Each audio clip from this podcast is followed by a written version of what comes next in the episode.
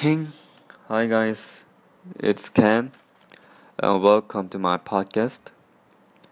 I'm gonna talk about what I learned and what I'm thankful for. Today was really messy and busy day. My plans became garbage and I needed to plan again.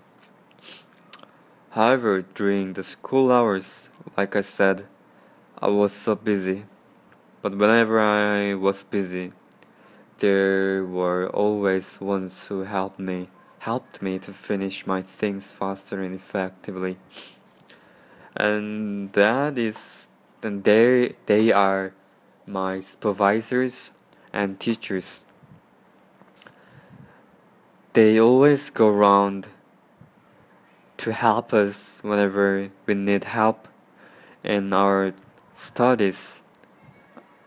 When the students don't get their concept, the concepts of the studies they're currently learning, if we raise a flag, which is which flag that shows we need help, they come and help explain and give me some give us some examples in order to solve or finish what he got to do.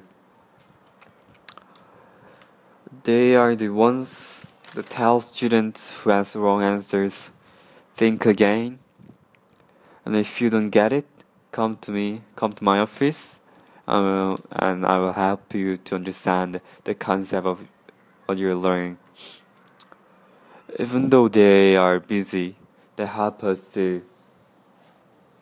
They help us. Yeah, they always help us.